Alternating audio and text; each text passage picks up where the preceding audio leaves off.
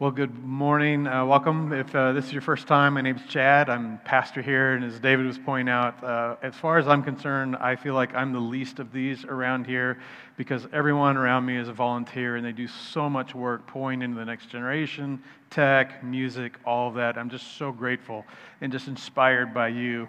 Uh, we have been in this series, Unlimited. And a lot of what has motivated this particular series of talks is my experience, especially the first half of 2023, which included taking a desperately needed sabbatical, which again, I can't thank this community and the leadership enough for. Uh, you truly rallied and kept the ship moving forward, and I'm just beyond grateful.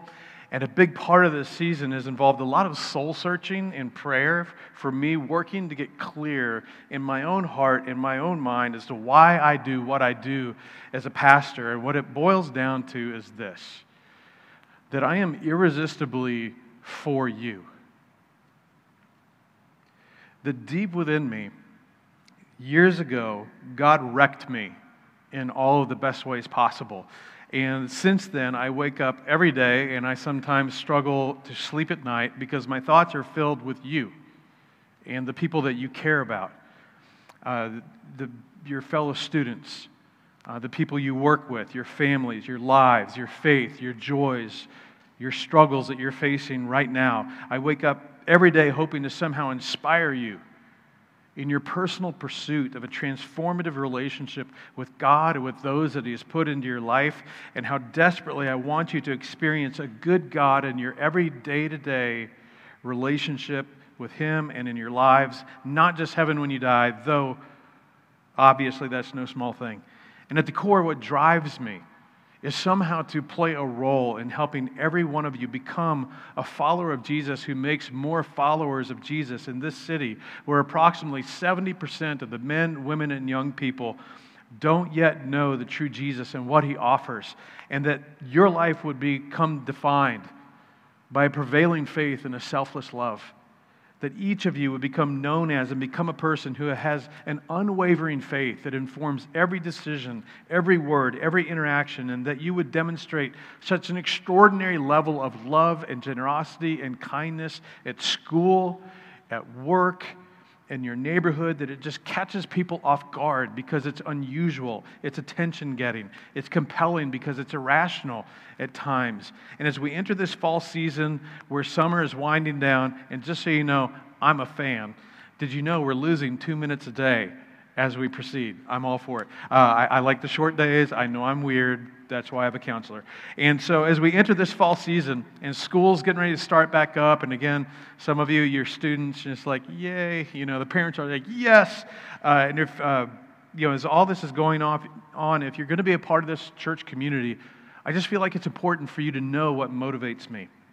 And in this series, we spent the first week talking about our time and how crucial it is, and as young as possible, to learn to live as if our days are numbered, because especially in the American culture, we do not live as if our days are numbered. We live as if we have unlimited time, and we don't.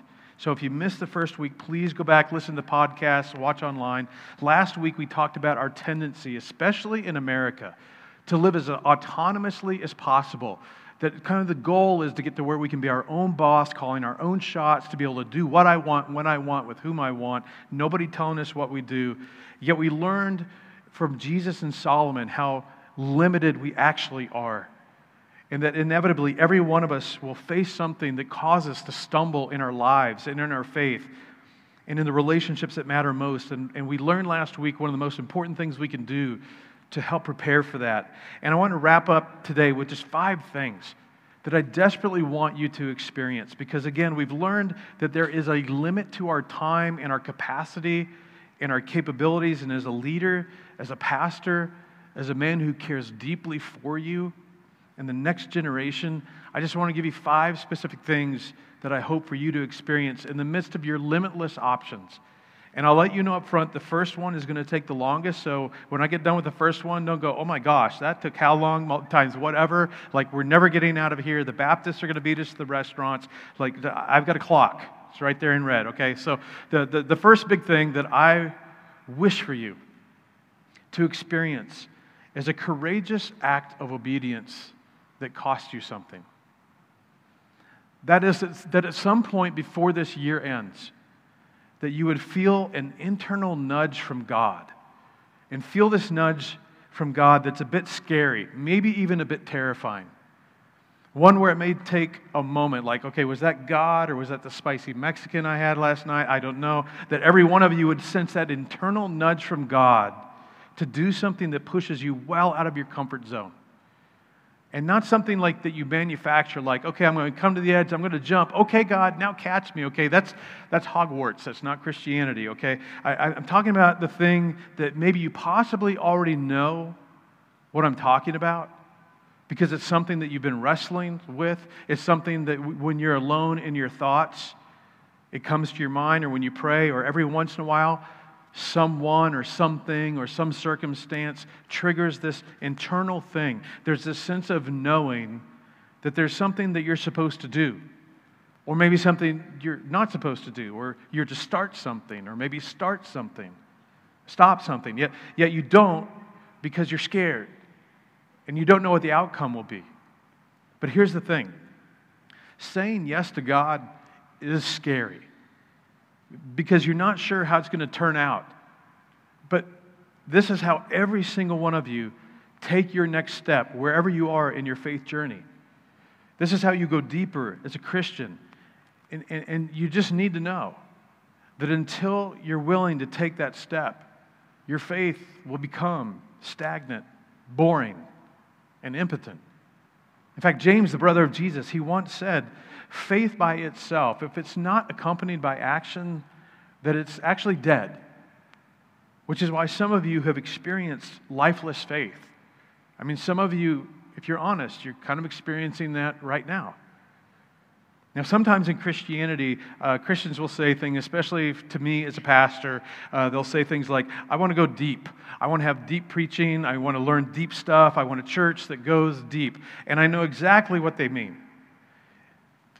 What it means is they want me to go into the intricacies of theology and languages and culture and historical context. And let me tell you, I love that stuff. Like when I went to Bible college and seminary, I loved it. I couldn't get enough of it. But here's the problem in the Christian life, deep is not information, it's transformation that comes from personal obedience and action. So that's why most Sundays we preach and teach one big idea for personal obedience and application to experience life transformation, which means that no matter how engaging or compelling or deep I or whoever's communicating are, then try to make the content until you actually apply and act on what you've learned, it will do you zero good. It's just knowledge. Think of the Christians that you have the most respect for, even if you're not a Christian. Maybe it was a grandfather or a neighbor or a coworker or that person you just met. What makes them deep? What makes you respect them? I mean, is it how much Bible they know? No, it's the courageous and loving way they lived their life, especially a love that was directed towards you. In that it's their life lived with a prevailing faith and a selfless love towards you and others. So going deep isn't about information, it's transformation that results from saying no to me and yes to God. No to me, yes to God. Because what is deep? Deep is when you can't touch the bottom. I mean, deep is when you're in over your head. Deep is obedience with no guaranteed outcome.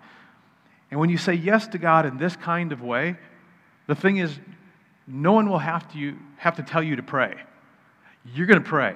You're going to pray like crazy. You will pray harder. You will listen more attentively. You'll show up to church earlier. I mean, we begin at 10 on the dot every Sunday. That has never changed. But usually, for some of you, it's like, let's be honest, you don't leave the house till you're about 10 o'clock. Like, I'm not really a singer. But then one day, we're going to sing a song and that we've been singing forever. And all of a sudden, you're going to go, oh my gosh, I love that song. We've been singing that song forever. What changed? The circumstances changed because you've allowed yourself to be in a season of vulnerability where you're trusting God more than you have before outside these walls in your day to day life. You're doing what you know God wants you to do, even if it's a little scary. And you're in that beautiful place where your personal activity and obedience intersects with the faithfulness of God, and something amazing happens. You're experiencing that, that amazing thing that happens when your obedience, your expression of faith, intersects with God's faithfulness and your faith comes alive. And someone, as someone who is for you, I want that for you. Because if you go too long without one of those, your faith will become stale and flat and boring. And again, some of you know exactly what I'm talking about because you're kind of there right now. Some of you are already hating this message because you know there's something God wants you to do. And here's the thing that you need to know you, will never know what's at stake until you take that step or who's at stake. For some, for some of you, there's something in your life that's beginning to master you. It's toxic in your life, and deep down you know it.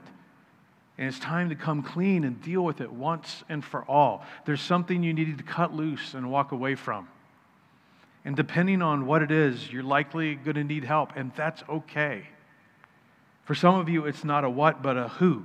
That there's someone in your life that they're slowly killing you because they're just such a toxic person. For some of you, it's time to leave a job. For some of you, it's time to take a new job. And maybe there's an opportunity, but you're scared to death, but maybe you need to say yes. For some of you, what keeps coming back to you is taking a step towards foster care or being a foster parent or towards adoption and having personally spent years in working with neglected and abused teenagers and kids and walking alongside foster parents, having done respite care, I can guarantee you if you do the amazing thing of foster care or adoption, you're going to be so in over your head, it will be awesome. You're going to pray like crazy. You're going to read the Bible like crazy. Nobody's going to have to tell you, get close to God. You mean like, get close to God? I don't even think I can sin. I need God so much because I'm in over my head. Some of you need to, to get downtown or maybe get out of this country and go sit with and serve the poor and the marginalized I mean, there's just tons of opportunity locally here in our city, tons of opportunity globally. Having personally spent time in the Philippines and Haiti and Africa and Honduras, uh, I have said forever that every single American, and especially every single American Christian, should go and spend at least a week serving in a majority country. It, you'll never be the same. It completely changes your worldview and your paradigm. We live in such a bubble, we have no idea. And I know your life is busy and complicated, but that's the point. God's message is you'll never know what I would do in and through you unless you get up and do what I'm calling you to do. Some of you have heard me talk, like I did last week, about the importance of getting into authentic community with a smaller group of people, two to 12 people. And you say, you know, you hear that and you go, oh, I really need to do that. But then you don't. And you have every reason in the world, and you keep people at a relational distance but it's putting you at risk because, as the writer said last week, pity. Pity the individual who falls and has no one to help them up. For some of you, it's time to test drive serving on one of our Sunday morning teams, and deep down you know it. Or you feel God nudging you to be more generous with the resources He's entrusted to you for the benefit of others, or through this community, or through another organization. And all this is it's just like the day that Jesus He's walking along with his guys, and there's a guy, guy in the crowd. And Jesus turns to him and says to this guy, he gives him the invitation of a lifetime. He looks him right in the eye and he says to this individual, Follow me. And this guy has no idea what hangs in the balance of his decision. He replied, Lord, first. I mean, you're really important, but, but first. And that, that's the issue right there. But first, let me go bury my father, which sounds reasonable, but if he's traipsing around with Jesus, his father's not only not dead, he's probably not even sick. He, he, he, was probably getting older. Maybe he was getting near the end of his life. But this was his way of saying, Jesus, I'll follow you, but first. But first, I, I need to get things worked out and sorted out. And you know what this guy's name was? No, you don't. Nobody does. Because he made excuses to avoid doing what God was asking him to do and to be a part of. He missed the opportunity of a lifetime. I don't want that for you. Because when you measure what this guy gained by hesitating compared to what he lost by hesitating, no comparison. And Jesus' response to us, it sounds very harsh. He said, Jesus said, Let the dead bury their own dead, but you go and proclaim the kingdom of God. Jesus' point was simply this don't miss an opportunity to follow. Don't miss it. Because what you gain by hesitating or making excuses does not compare with what you gain by saying yes to your Heavenly Father. And maybe God has been prompting you to do something. Maybe to prompt, prompting you to invest your life into a fellow student or a coworker, maybe a group of them. Maybe he's pr- prompting you to initiate a conversation with an unchurched friend or family member and begin to build a relationship. I don't know what God has been prompting you towards. It would take you way out of your comfort zone. But I'm telling you, you don't know what hangs in the balance. You don't know who hangs in the balance. And I don't want you to miss out on what God has for you. The number two wish I have for you is this the thrill of knowing that you were instrumental in someone's decision to follow Jesus. In other words, I want somebody in the world other than just a family member, not that they don't count, but somebody other than just a family member, that when they tell their story of faith, that they name you by name. I want for every one of you at some point along the way to sit here on a Sunday morning when we have a baptism service and when they tell their story of why they're getting baptized, that they mention you by name. Because you were a person that invested in their life and invited them to church. You're that person that gave them that first book or sent them that podcast, and then you followed up and had a discussion afterwards. You're that person that invited uh, them to begin meeting with you, maybe over lunch or into your small group, knowing that they weren't necessarily a person of faith, but they were open to these conversations and you took a risk. That you were that person that you were willing to have that awkward conversation. It's always awkward, that's okay, about faith. And that combined with the people and things that uh, God had also used in their life. Now they're following Jesus.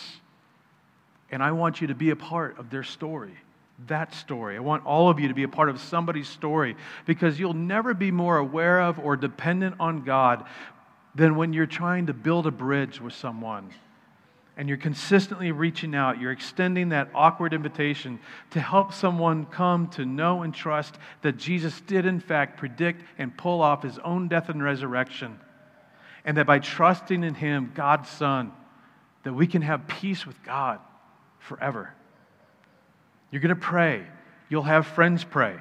Because tomorrow I'm going to give I'm going to give her that book, or I'm going to invite him to lunch. I'm going to initiate that conversation. I'm going to invite them to church. You're going to be so dependent on God. And at the end of the day, they listen and they'll thank you for the rest of, your, of their lives. And then every time you think of it for the rest of your life, it's going to move you. And for some of you, it's why you need to start a small group, maybe not with a bunch of Christians, but with a few of your unchurched friends, maybe over lunch, over a after work beverage, whatever, friends that are open to authentic spiritual searching and discussion. For some of you, it's as simple as inviting that neighbor to church or that person from work who's been asking some questions so you know they're a little bit curious about spiritual matters, but you're scared. You need to engage. In fact, let me ask you if you've been a part of this church for a while. When was the last time you showed up at New Life nervous? Nervous because you invited someone and they actually said okay.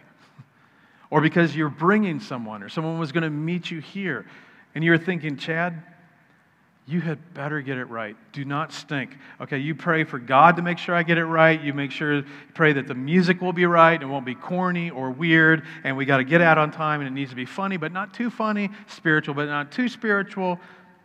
My point is, when was the last time that you intentionally and truly sought to persuade someone to come sit with you at church. Because the reason why we do, the way we do, what we do, it isn't just for Christians. It's for people who need an introduction, and not to me, but to you, and ultimately to a resurrected Savior. When's the last time you offered to buy someone lunch if they just join you Sunday at church? I mean, you will feel so close to God. You will worry so much. I want that for you. You'll view our church in a completely different way. You'll feel completely out of control. It will be awesome. And I want that for you. Plus, every week, you'll see everything that we do through the eyes of your unchurched friends and family. those that are struggling with belief, those who are far from God, the around 70% of this city who do not know or understand or trust the good news of Jesus. Because if we're not doing something about that, then we are off mission. The third one, wish I have for you, is the freedom and the joy, which we've talked about many times here, is from organizing your financial world around give, save, live. The freedom and joy and the peace that comes from organizing your entire financial world around these three words I and Andy and others have talked about before give first, save second, live on the rest. Give first, save second, live on the rest.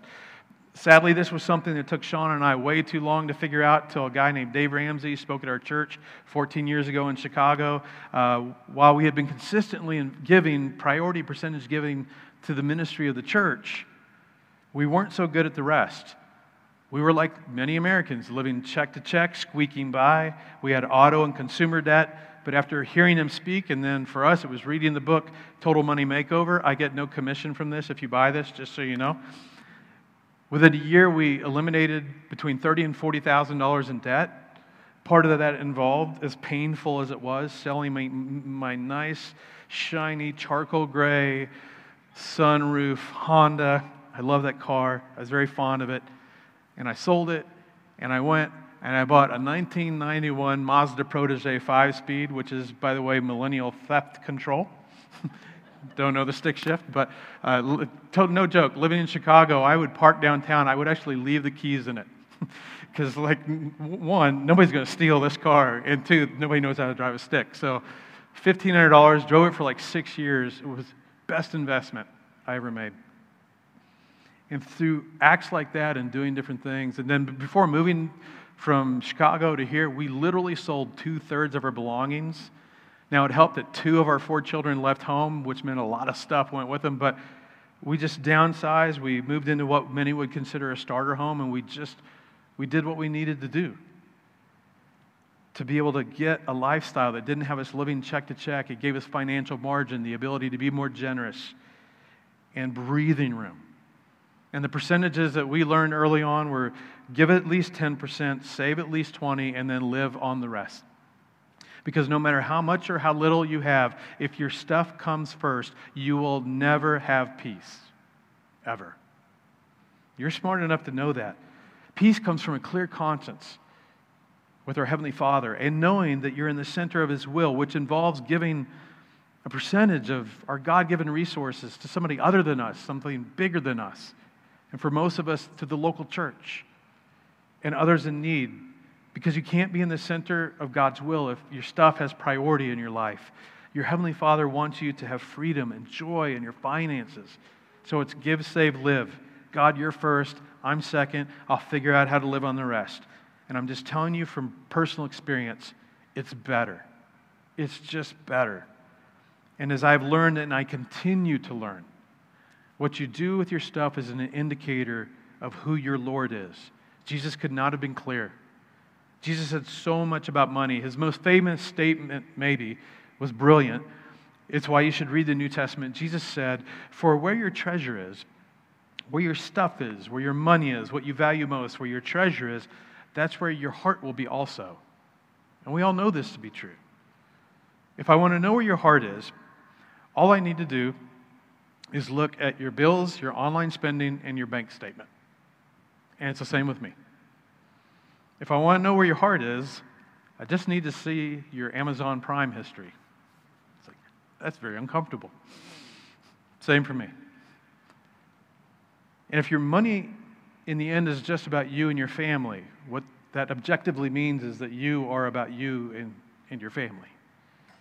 And it doesn't matter how much money you have or don't have, here's something I can promise. If you live in a reverse order of this, if it is live, save, give, there's always going to be a grinding sense of dissatisfaction and discontent. And besides, you realize you're going to run out of health and time before you run out of stuff, right? Like, honestly, I don't like thinking about that. Like, all of us would like to plan, like, when I, when I check out, I spend my last penny, right? For nearly all of us, there will be a time in our life where we would give away all of our stuff for more health and more time. We touched on this in week one because we, we know our health and our time is more valuable than our stuff. And your Heavenly Father is going, Exactly. So, why? Why would you not dial into the one who has the control over your time and to make your limited time as fruitful as possible? And your Heavenly Father who loves you, who wants the best for you, who wants you to be free from the control of money and stuff. But the only way to get there is to have some sort of plan. For us, that's what we needed. We needed an adjustment, a plan for how to support the local church finance, financially. And if you're like the average American, you don't even have a spending plan, let alone a giving plan. A spending plan is just basically another wor- uh, term for a two syllable word that none of us like budget. And, and let me make you a promise if you start with a giving plan, you will develop a spending plan.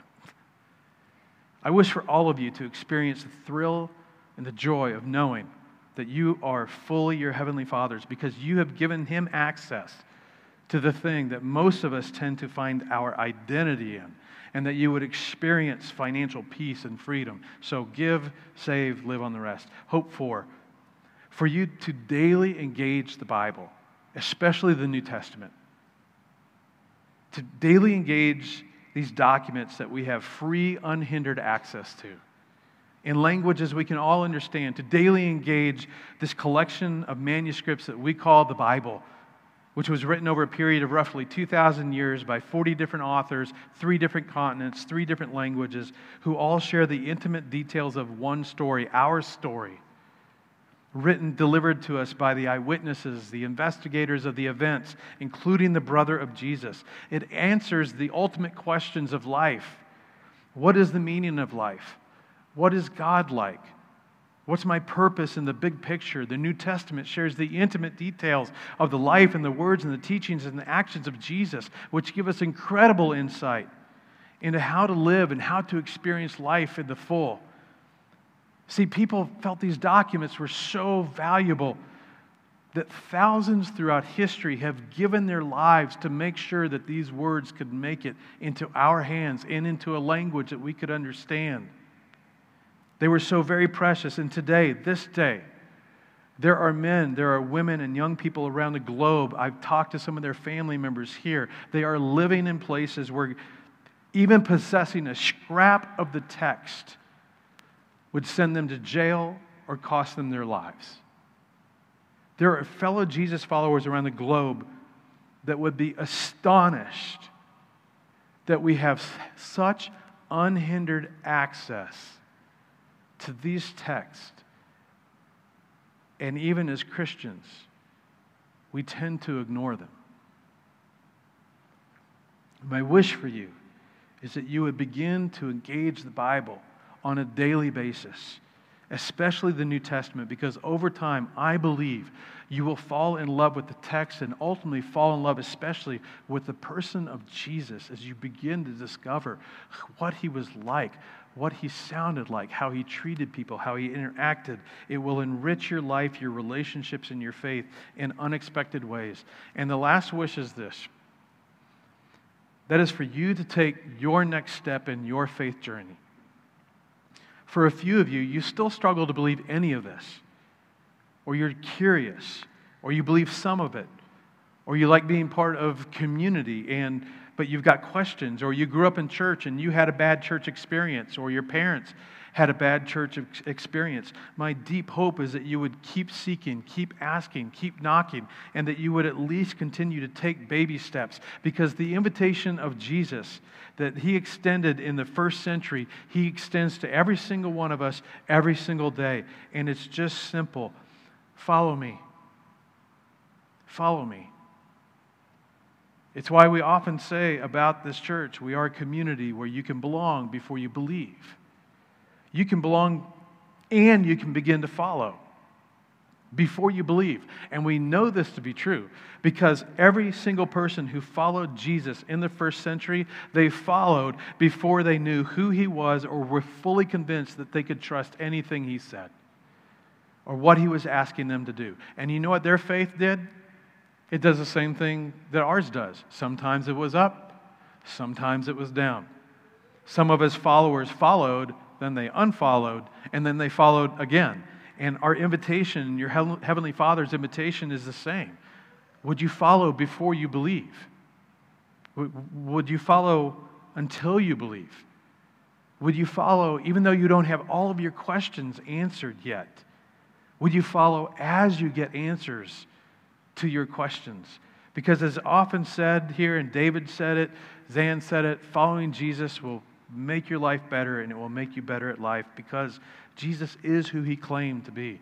And for others of you, for many of you, you are a follower. But let's be uncomfortably honest. There's an area where you've chosen not to follow. And what I mean is, you sense you know what God is prompting you to uh, do or stop doing in an area of your life, and it's time for you to take that next step in your faith journey. The odds are you know what it is, and maybe you have 21 excuses as to why you can't get to it, why you avoid it, you don't want to talk about it, you forget about it, you don't have time for it, why you're procrastinating to take action, or you're afraid.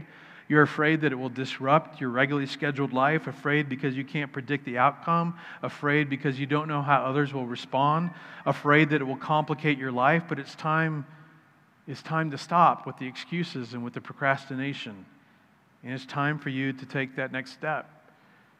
Maybe it's an area where you know you're compromising morally, or you know there's something different, something better for you that God wants for you, but you make excuses and you justify as to why it's not that big of a deal, or I've got this, I can handle this. But deep down, you know it's grieving God and it's creating distance. You know it's not what He desires from or for you, but you're choosing to say, God, I'll follow you here, but I'm not, I'm not going to follow you here. It's time to address that. And I don't know what it is, but I suspect many of you do. And my wish for you is to, for you to be, take that next step that God is calling you to take in your following of Jesus. One of my favorite passages in the New Testament is from Hebrews 12. It's the first three verses. For me, it's an anchoring verse that during those times that I catch myself maybe being wildly distracted by the relentless and abundant distractions of our culture and just life in general, it reminds, it refocuses, it re anchors me. And during those times where the demands of life and family and work and relationships are overwhelming, times when my own personal insecurities or fears or anxieties are getting the best of me, this verse re anchors me. It reminds me, it refocuses me, and it gives me hope. The writer writes, Therefore, since we are surrounded by such a great cloud of witnesses, referring to the extensive list in the previous chapter of numerous men and women and young people whom God called to courageous acts of obedience that cost them, but in the end, they got to experience God they got to be named in the story of God's redemptive work in this world. In light of all those men and women who came before us, who faced all the same fears and doubts, but in the end they got to experience God. They chose to follow and obey. Let us throw off everything that hinders and the sin that so easily entangles. And let us run with perseverance the race marked out for us. Let's cut off, let's throw off all those things that are holding us back, holding us down, slowing us down by fixing our eyes on Jesus, the pioneer and the perfecter of our faith. Because for the joy set before him, he endured the cross. That on the other side of what there was to receive, that he would go through the more, most horrific thing, scorning its shame, trusting God, and the end result was that he got to sit down at the right hand of God, at the throne of God. Consider him, Jesus, who endured. He endured opposition, opposition from sinners. Why? So that you'll not grow weary and lose heart. As a man, as a friend, as a pastor, my wish for each of you and for myself is that we would brace our limits, that we would cut off and throw off and get rid of little by little the things that entangle us and hinder us that we would faithfully follow Jesus to wherever and whatever He's leading us to, and that in doing so, we would not grow weary and not lose heart. That each of you would pay attention and act on those internal nudges. Act on the ones that cost you a little and act on the ones that cost you a lot. That you don't miss an opportunity to be God's mouthpiece in someone else's life. that will help them take their next step in their faith, that you would come up with a plan and get God involved in what he and be involved in what God is doing in the world financially, that you would experience financial freedom, that you would begin to engage the Bible, especially the New Testament, every single day. And for every one of you to take your next step, no more excuses, but to take your next step in your faith journey. Those are my hope, high hopes for you. We're going to close with a with a great song. We've sung it around here for a while. It's called Build My Life. And even if you don't know it, uh, you can listen. The verses capture everything that I've talked about this morning. That I will build my life upon your love. It is a firm foundation. I will put my trust in you alone, and I will not be shaken. Open my eyes in wonder and show me who you are. Fill me with your heart and lead me in your love to those around me. Let me pray for us. Father, I, uh, I'm so grateful for you. I'm so grateful for the text that we do have. And God, I, I just confess, many of us, and for generations, we have, we've just gotten it wrong. And we've confused the main thing with lesser things and But Father, uh, for every one of us in this room, I believe that we're here for a purpose, that ultimately that we sense that there's something bigger than ourselves and that there's more to this life than this life. And wherever any of us is at, Father, in this room or online, I, I, God, I pray that you would show up in an unmistakable way, that you would give us the courage to take whatever that next step is that you're calling us to, that you're just waiting for us to take to truly go deeper with us and to make our faith come alive like never before. Or for some of us, Father, we've grieved for a long time where early on there was this huge excitement and thrill and passion, and we haven't felt that for a long time. So, God, I, I pray for each of us that you would show up, that you would give us clarity, that you would give us courage.